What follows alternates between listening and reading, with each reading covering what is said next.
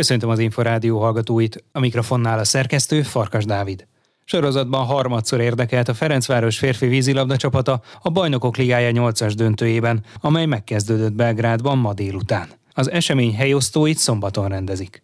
Varga Zsolt vezetőedző együttese a legjobb négy közé jutásért a horvátjuk Dubrovnikkal játszik ma este fél nyolctól.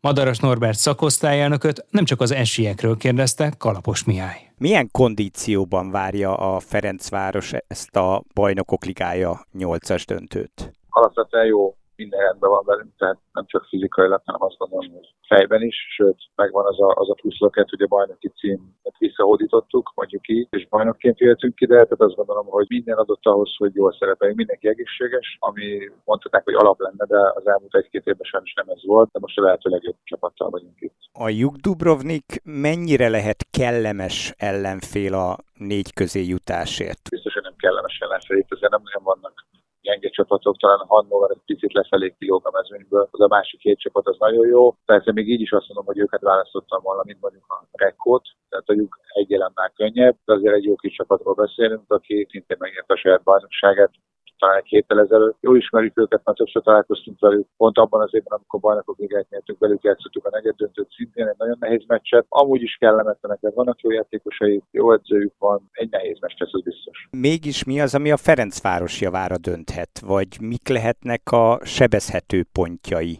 a horvát csapatnak?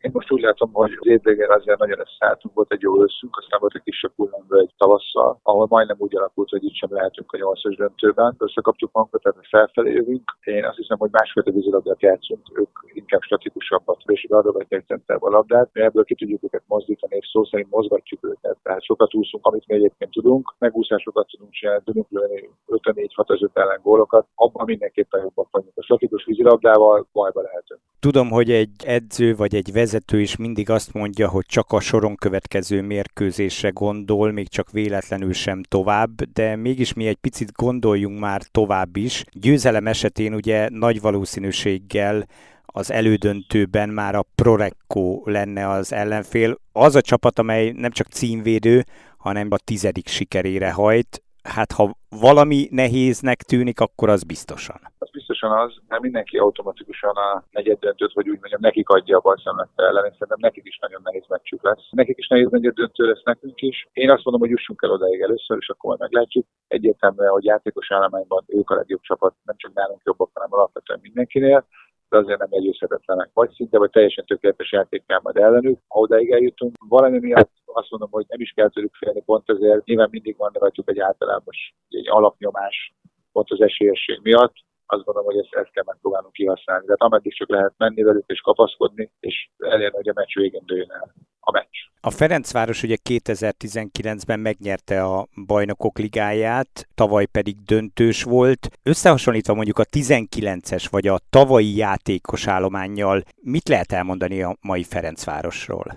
Hát egészen más, sőt itt azért is kell, hogy mondjam, hogy tavaly, amikor a hétjátékos elment, akkor ha nem is legyintettek sokan, vagy leírtak minket, azért annyira nem hittek bennünk, és nem gondolták, hogy ilyen jó évünk lehet. Mi azért bíztunk az idejövő játékosokban, meg magunkba. Én személy szerint nyilván az edzőkben is, hogy meg fogják tudni oldani, és egy nagyon jó kis csapatot tudnak csinálni, ez meg is lett, de teljesen más csapat. Tehát sokkal kevesebb a tapasztalat, sokkal kevesebb az igazán nagy név, viszont van egy, egy fiatalosabb lendület, és azt gondolom, hogy jót is lett nekünk ez a megújulás. Az a lendület, ami itt minket nagyon nehéz meccseken, amikor Belgrádba győzünk kellett, amikor Aténban az olimpiakosán egy kiki meccset játszottunk másfél hónappal ezelőtt, amin eldőlt végül, hogy, hogy itt lehetünk, és nem ők. Valami hasonló kell, hasonló lelki állapot is, és hasonló jó játék. Az igaz egyébként, hogy a szezon előtt már az is nagy szó lett volna, hogyha eljut a BL 8-as döntőjébe a Ferencváros? De hát mindenképpen terveztünk vele sokan azt gondolták, hogy úgysem fogunk eljutni, vagy nem tudunk eljutni ezzel a csapattal. Az biztos, hogy amikor megvolt a sorsolás, és ebbe a csoportba kerültünk, akkor nagyon nehéz volt.